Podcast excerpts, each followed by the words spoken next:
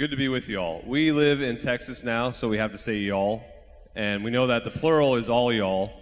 And uh, so we're learning things since moving to the great state of Texas, which is inching closer and closer east.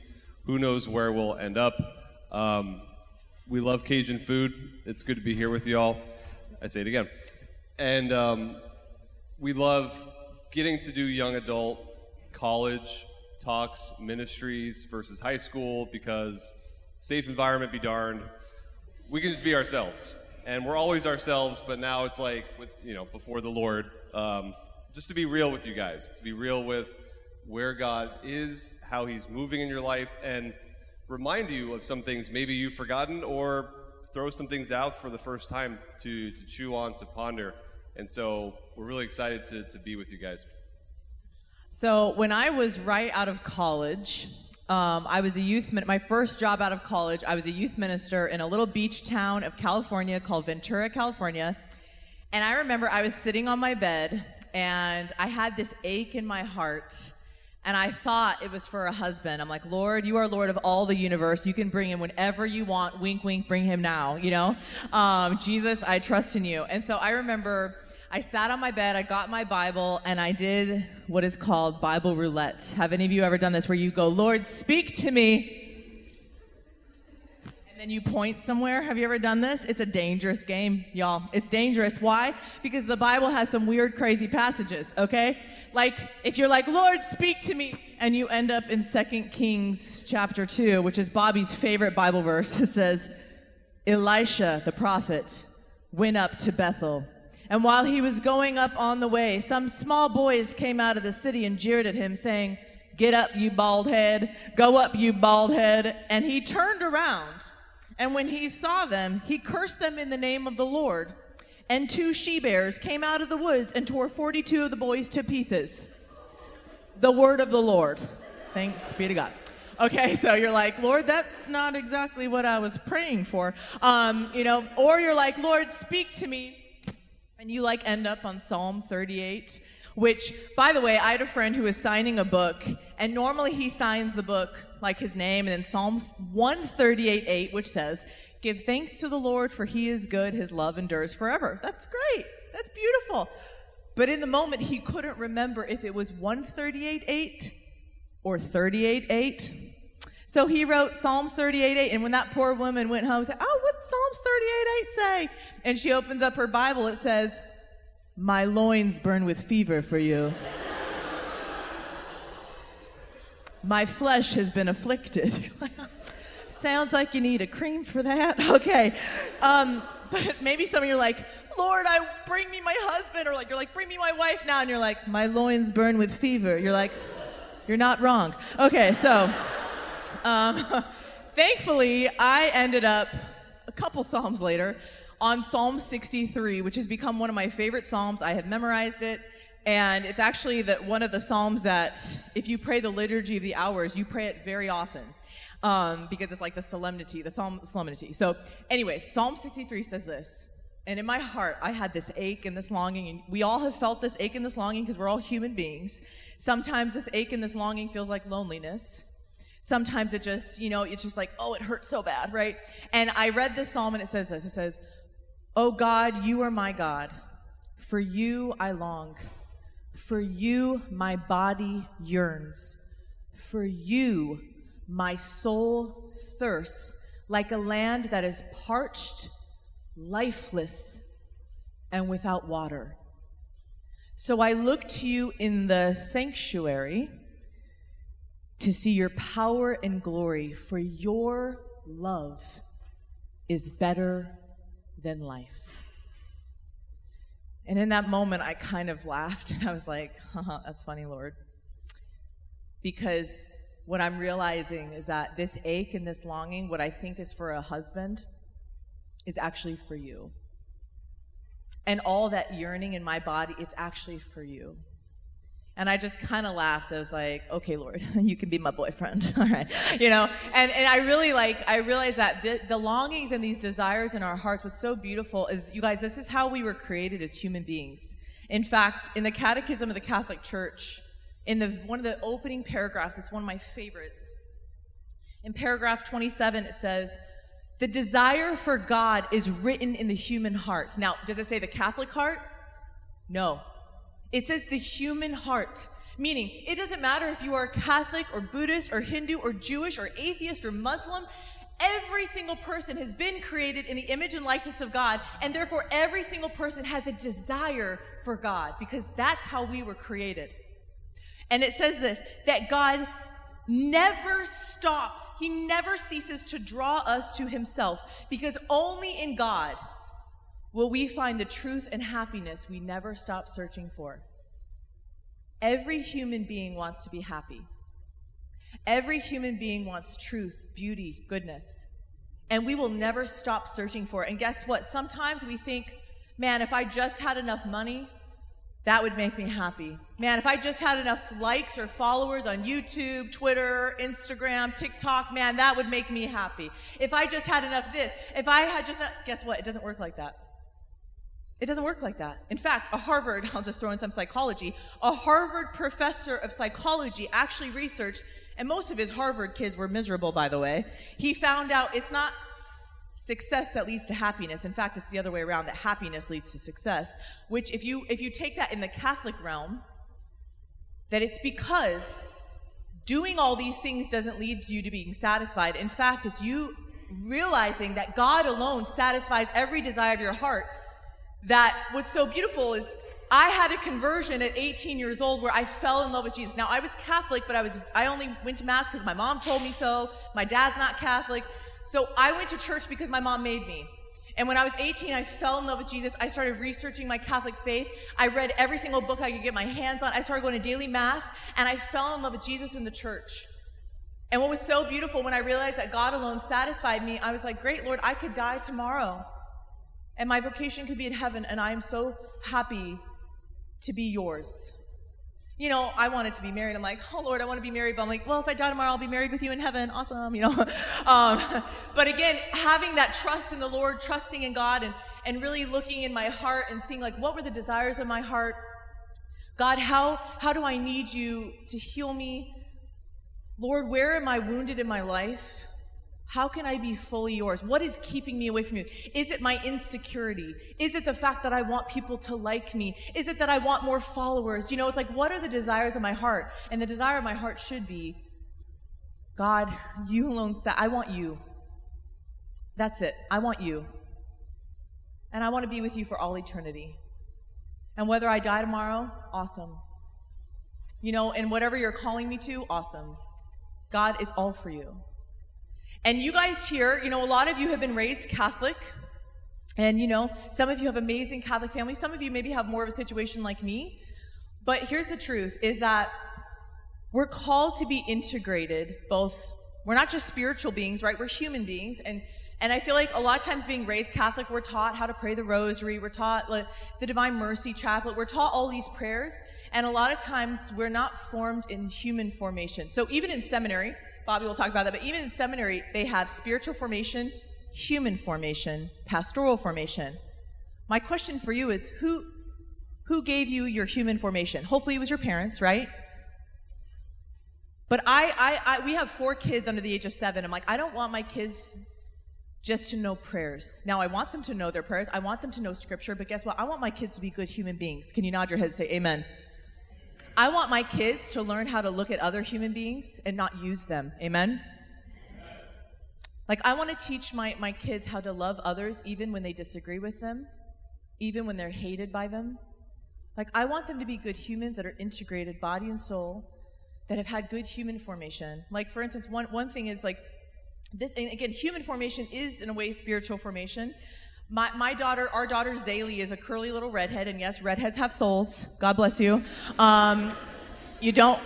Although our Zaylee threw tantrums so bad that I was like, do we need like an exorcist to come in here? Um, you know, and Zaylee had quite the temper, but Zaylee would, man, her tantrums were nuts. Like she would throw herself on the floor, kick and scream. And I remember I, I went into her room one time and I said, Zaylee, I said, why do I love you?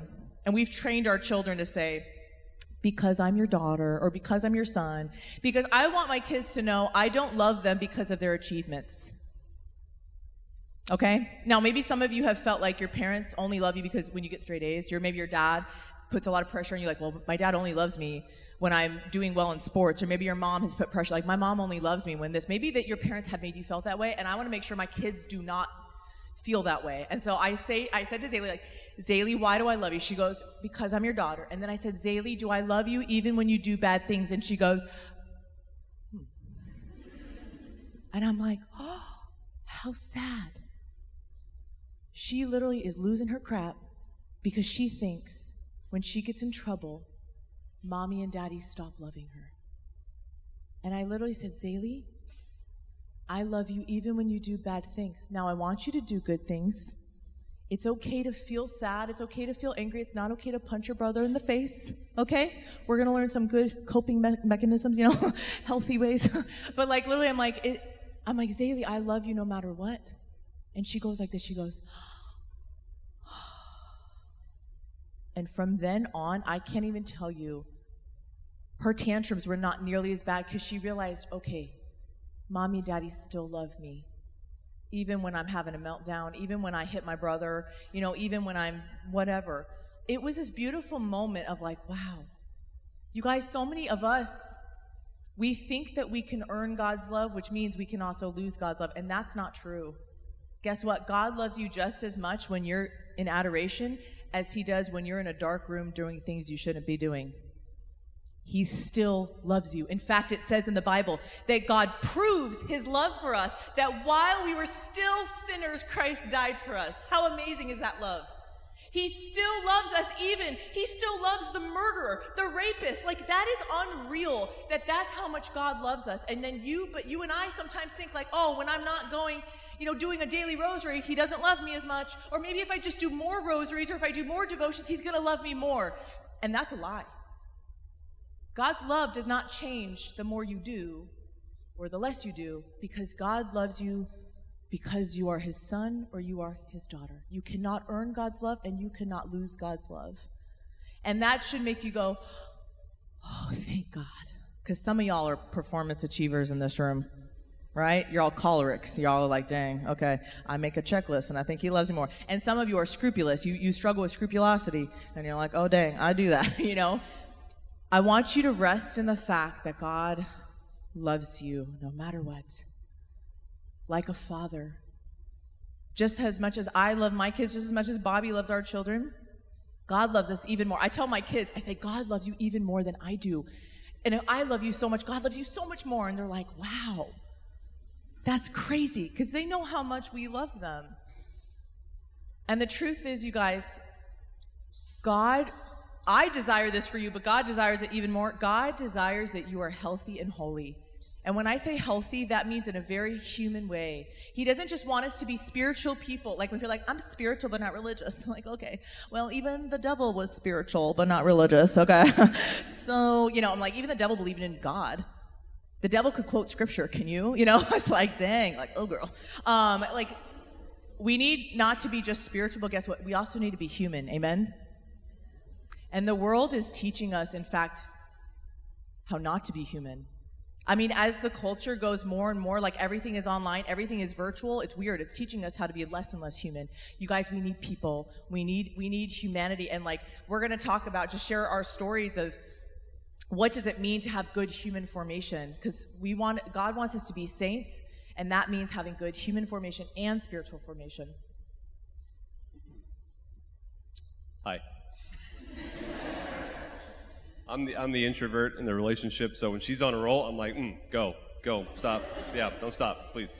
Um, our little Zaylee as well, she just is the philosopher who, right before bedtime, you're trying to get them to sleep. She'll be like, Dad, are we real? and I'm like, oh, Lord, help me not to screw up my daughter for her entire life. Like, okay. Or she'll be like, Dad, is Mary's the mother of God, but God can't create his mom, can he? And you're like, uh, give me the whiteboard. Okay, like in the beginning. So, just the importance of Jackie was saying of like that integration of body and soul that we're not rifting ourselves apart, where I'm just up here and I'm not paying attention to my human needs.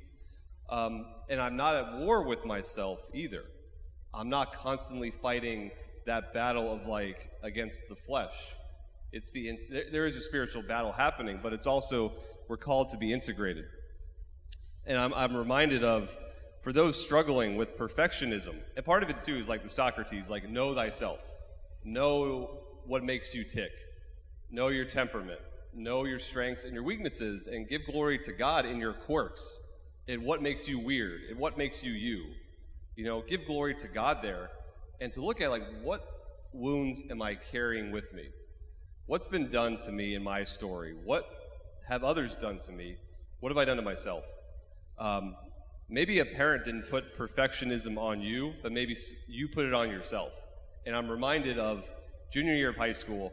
Um, I was was sw- I was a swimmer, and there was one race that I don't know. I was trying to compete with the seniors, and one race went horribly wrong, and um, goggles filled up with water off the get go, missed the wall, and just like everything that could go wrong went wrong in this race. And I remember getting out of the, the, pool and I just threw my goggles. And I'm pretty chill, but I just threw it and was just so angry at myself. And the next day at school, the, one of the assistant principals comes by and he, the, he pokes his head and he's like, uh, Can I speak to Mr. Angel for a minute? Now, I'm not the kid to get in trouble for anything. So the whole class turns and are like, Him? Like, what'd he do? And I'm like, what did I do? And I get out there, and he, Mr. His name was Mr. Harry. He was at the um, the meet, and he says, Mr. Angel, I just want you to know that you are a scholar and you are a gentleman. I just want you to know that. And that was it. And it was this moment of like, yeah, like God wants us to achieve. God wants us to push ourselves, push our limits, seek holiness. But there's also this like, what undue pressure am I putting on myself? How am I starting to crumble? And what am I hiding under the surface? Um, what am I beating myself up over? And I, you know, having little kids, we have Encanto on repeat like every single day. And Lin-Manuel Miranda can write a hook like no other. And our two year old is constantly coming up to us. She's like, no, no, no, no, no. I'm like, you want Bruno? She's like, no, no, no, no. but man, what a psychologically insightful film. And generationally, we're seeing like people that just, in terms of human formation, I don't want to deal with the trauma I've experienced in my life. We don't talk about it. We don't talk about it within the family. We don't talk it within myself. And maybe for our era, we are willing to put ourselves more on display in a selfie based culture. But that's not dealing with our wounds either, because it's also this striving for perfectionism and nothing is wrong with me and I've got it all together and everything's perfect. It's a different kind of mirrored way of like, I'm good. And in the spiritual life, that translates to, hey, I'm doing some rosaries, I'm showing up here and there, but I'm good, God. I, I got it this week. Don't worry. I got it. And how often, especially if chastity is, is the struggle for you, and for me in college, I mean, man, I, I fear and trepidation, I tell you, I went to, to the University of Florida, chomp chomp. Here I am in, in tiger territory, um, so don't hate me. But college for me was going all in with Jesus. Um, the parish I grew up at was um, like 90% elderly. And so I thought being Catholic was going to Mass and helping out at bingo. And it was really riveting uh, and just thinking it was a moral code, a nice way to live life. And it wasn't until late in high school I got involved in the youth group, and there were girls under the age of 60 and donuts. I'm like, this is great. And, and before you know it, I'm on a march for life. I'm like, what is this? And I'm sitting before the Lord in adoration. I had no idea what was going on, but just felt like, Lord, you're here, and I need to be here. And so college was, was okay, Lord, I'm here. You're real. Like, I can't go back to just ignorance. But realizing, too, man, I've grown up with perfectionism that I put on myself. I've grown up with some twisted forms of love. Like, what I think is love is actually lust. Because I've allowed the culture, MTV, which existed back then, and actually played music, and had some really weird reality shows. But it was like, I guess that's what love looks like, is hooking up is just one night stands. Is like that's like the party culture. And so college for me was this like I, I want to become a disciple. I want to go all in, but I'm also told like, well, this is what love looks like. I'm supposed to use other people. and untwisting that and again in a very pornified culture it's also this like constant no other people are meant to be used and looked at as pleasure objects and so it's the the untwisting of the heart when it comes to the daily again this is not overnight this is not overnight i'm cured lord i'm good i got it again that's that perfectionism we don't talk about bruno all over again it's like lord daily like you know like where i'm trying to seek affirmation through my success, through my popularity, through my relationships, where I want to be loved and where I'm acting out in unhealthy ways. To realize, like, how am I speaking about others? How am I speaking about myself? How am I, and this is where the Lord will allow us to fall into the same sin again and again and again and again. For me, in college, again, it was like constantly going to confession. I'd go to different parishes because you're worried the priest is going to be like, you. Like, you again? Really? Like two days ago. Pope Francis says that it's not that God ever gets tired of forgiving us, it's that we get tired of asking for forgiveness. We get tired of confessing the same sin again and again. We get tired of, of admitting, I don't have it all together. But God the Father is like, come on back. Come on back. I look at my mutant, crazy children, and there's nothing they could do to make me not love them. They drive me up a wall sometimes, and I want to sell them on Craigslist. Jackie says, no, you sell them on Etsy because we made them.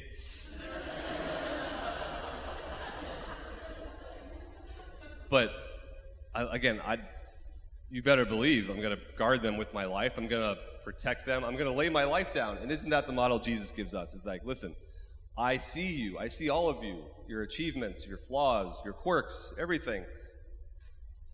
I, I would do it all over again, especially as we approach Holy Week, to look at the love of God in that way of like, that's how much I love you. And stop beating yourself up. Stop beating yourself up. I had a spiritual director tell me one time, God doesn't like it when you beat up on someone he loves. And I'm like, yeah, yeah, I get it. He's like, no, really, stop beating yourself up it's the slow process of like lord like knowing myself and saying okay for me it's lust lord help me to get the sins i have out into the open and for me in college uh, sorry and when i entered the seminary because i ran away from god for a while after college but finally relented went to the seminary um, and met this guy julio and i am this stoic ron swanson you know white guy and julio was the extroverted guy from the dominican republic who's a caricature and had this moment where I said, you know what, I, I don't want to be the priest who's looking at pornography. I don't want to be the husband that's looking at pornography. Like, I need to get this out of my life now. And at the time, Covenant Eyes was fairly new. It was like eight bucks a month. And I had this Holy Spirit moment of like, Lord, is my future vocation, whatever it is, worth eight dollars a month? I was like, yeah. And I just marched to Julio's dorm. and knock on the door. I'm like, Julio, will you be my accountability partner? Will you get these emails that show you what I look at every week. And he's like, Brother, I will die for you.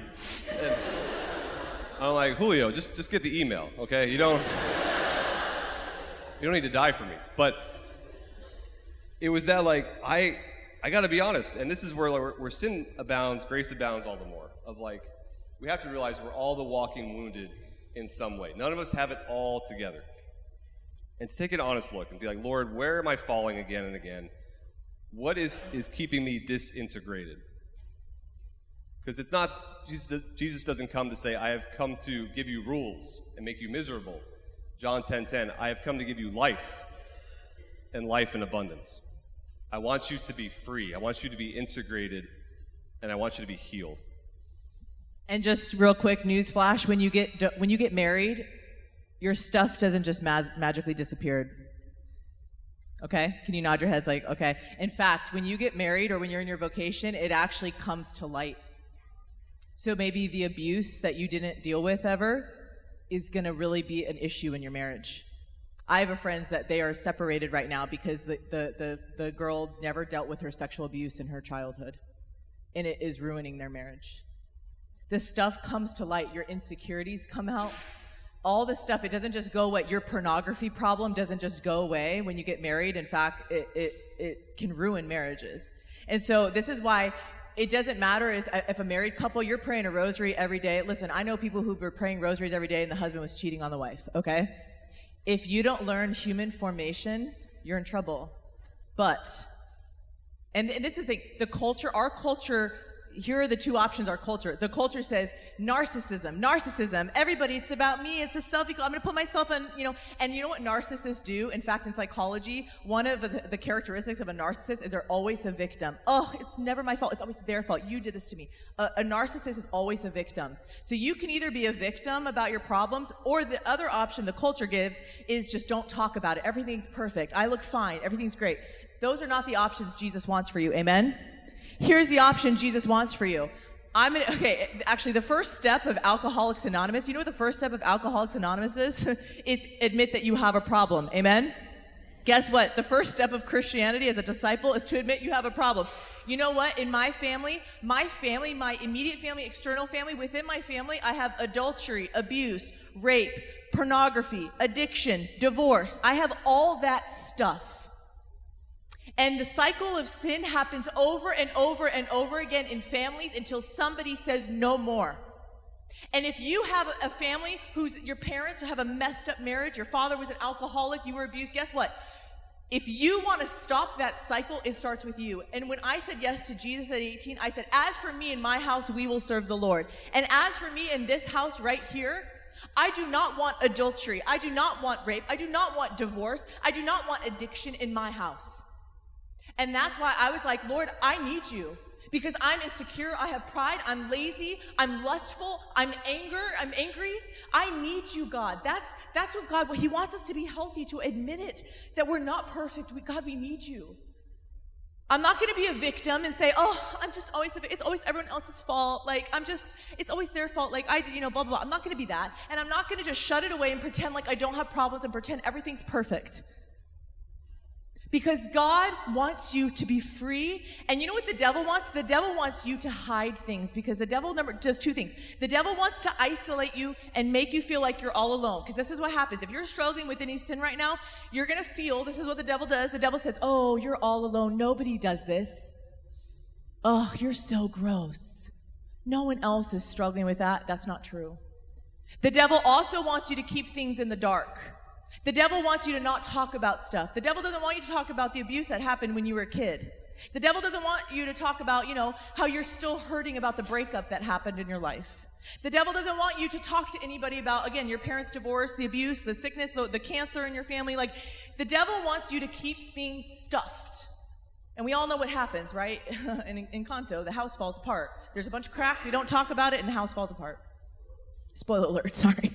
Okay. You guys, we're going to come to adoration right now. And anytime you come to prayer, it says in scripture, it says that when you come before the Lord, the veil is removed and he wants to, he wants to transform you from glory to glory. You know what that takes? You know what it takes in a marriage? You know what it takes with this marriage between you and God? It takes you being vulnerable before God admitting you have a problem and saying, you know what, God, I really struggle with insecurity. I really struggle with my relationship with my dad. My dad always made me feel like I was nothing, I was worthless. God, I really struggle with my mom. She, w- she was a perfectionist, and I always felt like I was never good enough. It takes you being vulnerable before God. God, I really struggle with it. You know, being vulnerable before God, and God's like, come here. God the Father just wants to wrap you in his arms like a father does. And when we come before prayer tonight, just be very honest with God. Like, what are the desires of your heart? Guess what? We should all desire to be great, to be great saints, and it doesn't mean that we're all going to have YouTube channels with millions of followers. It means that what we do is God wants us to glorify Him. It says, in fact, that we exist for the praise of His glory. Do we exist for our praise of our glory? No, we exist for the praise of His glory. How do we glorify God? By being who God created us to be, by allowing God to heal the wounds that we have. You guys, it is not easy. It's going to be painful. It's going to be painful to go inside, to go inside your heart, to go inside the mess.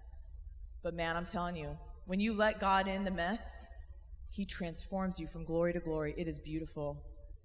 Because God wants you to be a light to the world. And you cannot be a light in the world if you are hiding under a bushel basket and you're hiding all your crap with it. Okay? You are going to change the world, and that, that's allowing God to heal you.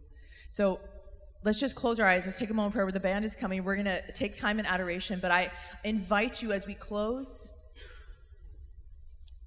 and ask yourself, God,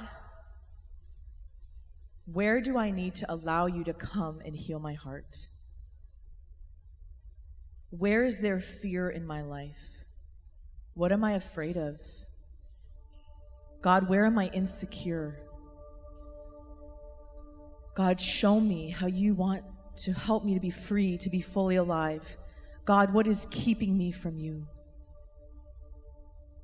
What do I turn to that I think satisfies me, but it doesn't? Is it alcohol? Is it drugs? Is it sex, hooking up, pornography? Is it likes? Is it comments? Is it being popular, successful? Is it having money? Is it having status? Where do I turn to that I think will satisfy me, but it doesn't? Help me desire you above all things, Lord. For your love is better than life.